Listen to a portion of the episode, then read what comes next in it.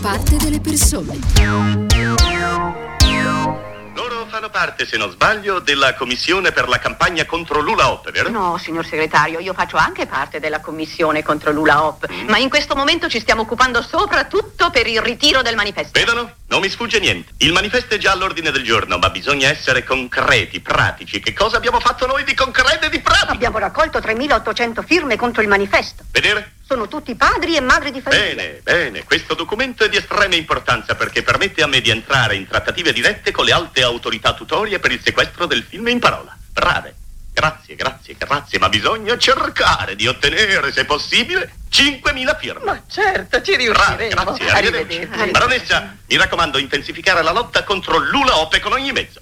Stia tranquillo. Grazie, brave, grazie, arrivederci. E allora siamo ripartiti dal 1959, questo era il film Il Moralista diretto da Giorgio Bianchi, film con Alberto Sordi, Vittorio De Sica e Franca Valeri, eh, film che raccontava la storia di Agostino che era un irreprensibile ed ottuso segretario generale dell'OIMP, l'Organizzazione Internazionale della Moralità Pubblica, che sembra un burocrate censore moralista ai limiti dell'assurdo, ma che in realtà è un losco individuo che fa la tratta delle bianche tenta di ingraziarsi l'influente presidente dell'organizzazione, Vittorio De Sica, corteggiandone la figlia eh, prutto- piuttosto bruttina, che era per l'appunto Franca Valeri. Questa eh, naturalmente è soltanto eh, la scusa per eh, parlare del tema che quest'oggi abbiamo scelto e che, che riguarda la censura, perché il 5 aprile scorso, quindi eh, tre giorni fa, il ministro della cultura Dario Franceschini ha firmato un decreto che di fatto abolisce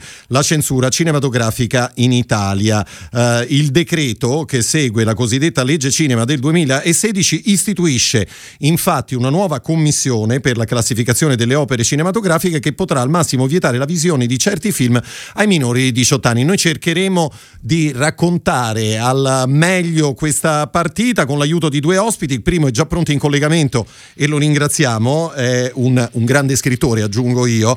Eh, Maurizio De Giovanni, benvenuto a Radio Immagina. Buon pomeriggio, pomeriggio a lei e a tutti gli ascoltatori. E grazie per aver accettato il nostro invito. Allora, dicevamo che, che, questo decreto attuativo firmato dal ministro Franceschini prevede che d'ora in poi i film destinati al cinema siano divisi in quattro categorie, cioè quelli adatti a ogni tipo di pubblico e poi quelli vietati ai minori di 6, 14 e 18 anni. Eh, diamo il benvenuto anche al professor Nando Dalla Chiesa, buon pomeriggio. Buon pomeriggio, grazie. Lo ricordo, è docente di sociologia della criminalità organizzata all'Università Statale di Milano, ma è anche uno scrittore, fra le altre cose. Eh, allora... Aggiungerei, aggiungerei un raffinatissimo scrittore, Raffinatissimo. straordinario. Eh, io sono un suo lettore appassionato, lo saluto Ma veramente, ma questo è un onore. allora, io vorrei iniziare proprio da, da- da uno dei personaggi di Maurizio De Giovanni, eh, e cioè il, il commissario Ricciardi, no? che si muove in un'epoca, eh, il, il ventennio, eh, non certo facile. Ecco, lui in che modo ha impattato sulla, sulla questione, con la questione censura, De Giovanni? Ah, il- il- la censura eh, in quegli anni era, era uno strumento chiaramente di potere come è sempre di fatto, perché la censura porta al pensiero unico, cioè porta a indirizzare il pensiero in una direzione ben precisa. Eh, il, regime eh, fascista fu tra i primi a intuire la potenza della- del mezzo mediatico, no? Della comunicazione, quindi agì su quello, impedì eh, per evitare formalmente, ufficialmente, per evitare fenomeni di imitazione, ma impedì anche ai giornali di riportare le notizie di cronaca nera, cioè le notizie riguardanti i delitti, e creò una- una- un'apparenza di tranquillità, di sicurezza e di quiete che eh, praticamente arriva ai giorni nostri.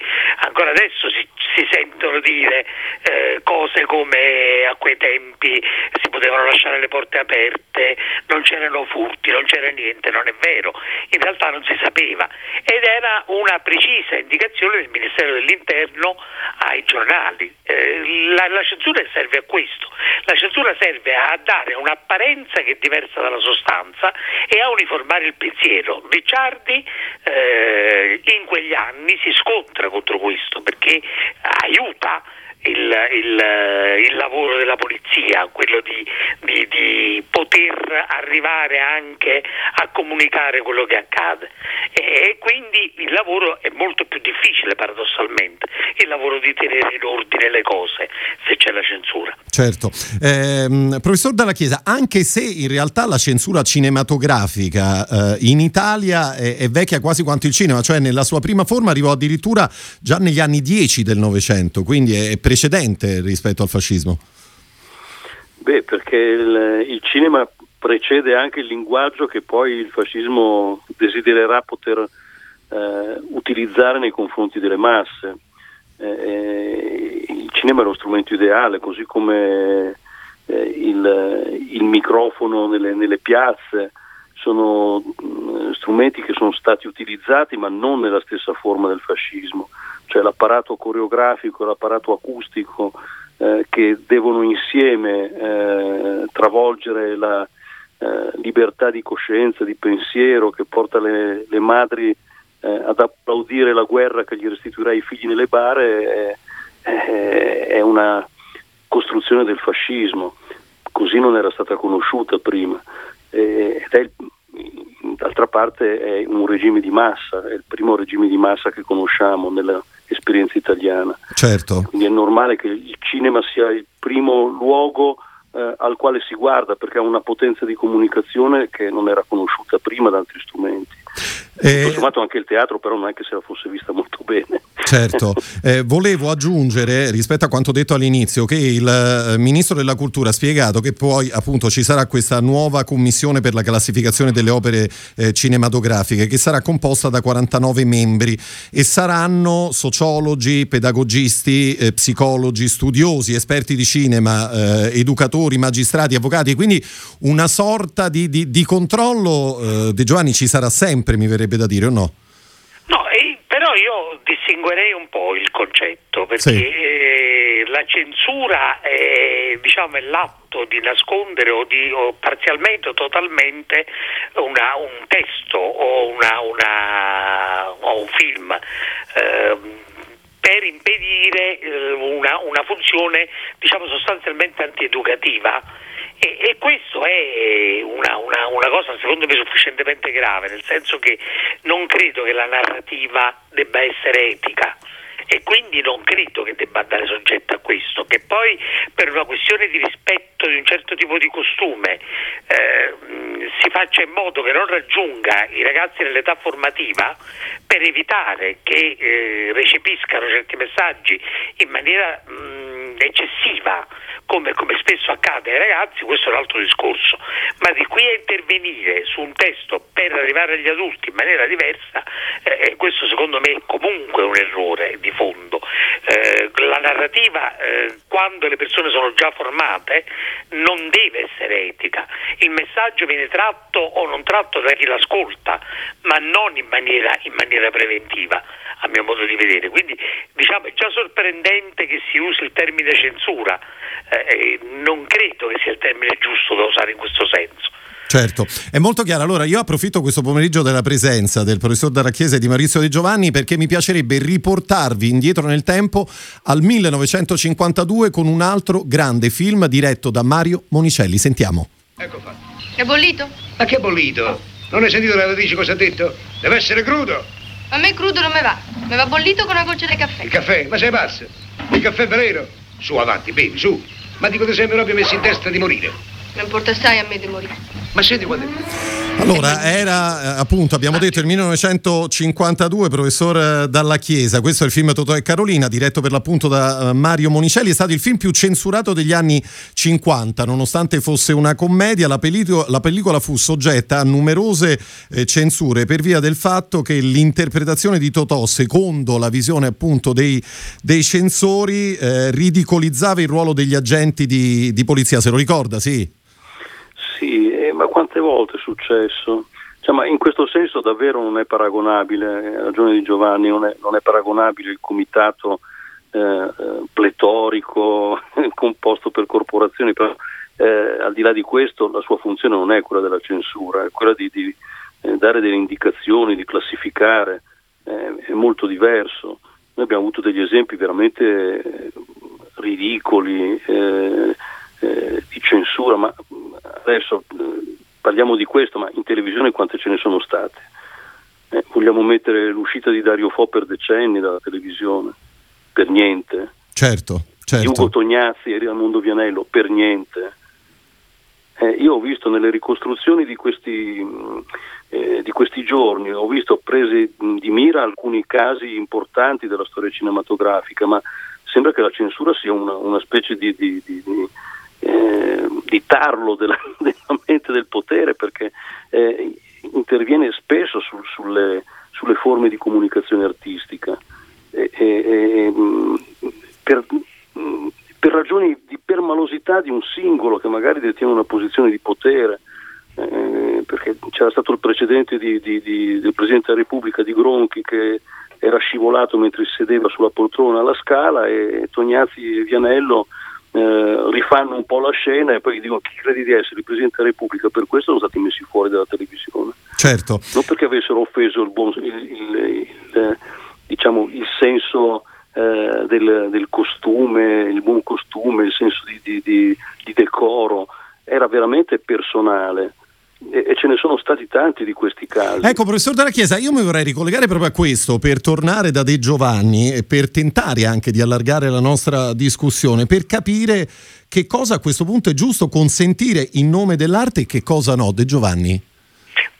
Io credo che il professore Della Chiesa abbia messo, abbia messo esattamente ehm, la mani nel problema, cioè io credo che il problema sia più eh, l'accesso alla televisione.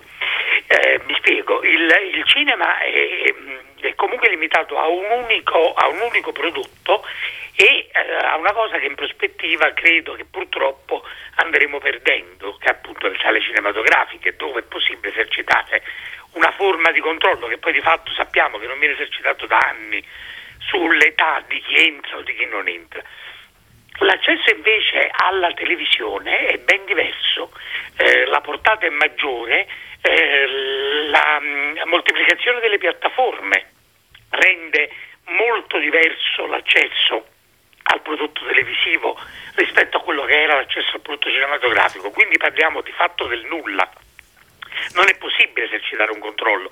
La rete stessa la rete web eh, non ha nessun tipo di controllo. Io a quello volevo arrivare alla fine, eh, De Giovanni, un'ultima eh, domanda sì, che riguarda sì, appunto no, i social poi in tema di sì, censura. Per cui, per cui, per cui non, non, credo sia, che, non, credo che sia, attuabile nessuna forma di controllo di fatto, se non quello culturale, cioè una, una, un'attenzione diversa, ehm, una, una, maggiore, una, maggiore ehm, uso un termine forse sbagliato, ma una maggiore affettività nell'aspetto formativo, eh, porsi più il problema di eh, interesse, non di controllo nei confronti delle, delle, fasce più giovani. Quindi credo che dovremmo cambiare un po' proprio la prospettiva del problema. Mi tolgo una curiosità, De Giovanni, lei quando scrive i suoi, i suoi libri, penso a Ricciardi, come naturalmente a Pizzo Falcone o quant'altro, ecco, lei si pone il problema per esempio della, della televisione e dell'accesso alla TV? No, io non mi pongo nemmeno il problema dei lettori quando scrivo, cioè io scrivo unicamente tenendo conto dei miei personaggi, cioè non, non ho alcun tipo di, di, attenzione a chi lo leggerà, perché io scrivo mh, mm, romanzi e l'unica classe di persone a cui devo la mia lealtà sono i personaggi, non altri. Certo. E per il resto è un problema che non è mio, ma di chi lo leggerà.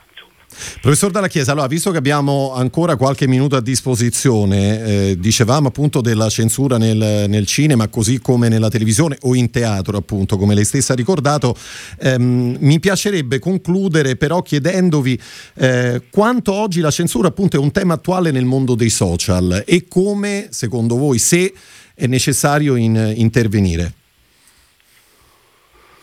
È un tema complesso questo, molto perché i social sono andati, non avendo censura, sono andati spesso eh, oltre, oltre, la misura anche nel eh, rispetto di ciò che non dovrebbe essere toccato, a, a partire da, da, eh, da, sentimenti, diritti umani, però voglio dire, poi anche nell'arte, anche nel cinema, anche nel teatro, questi possono essere toccati. I social hanno una loro brutalità nel, perché eh, eh, realizzano immediatamente intorno a quello che dicono eh, o che fanno vedere un consenso di massa.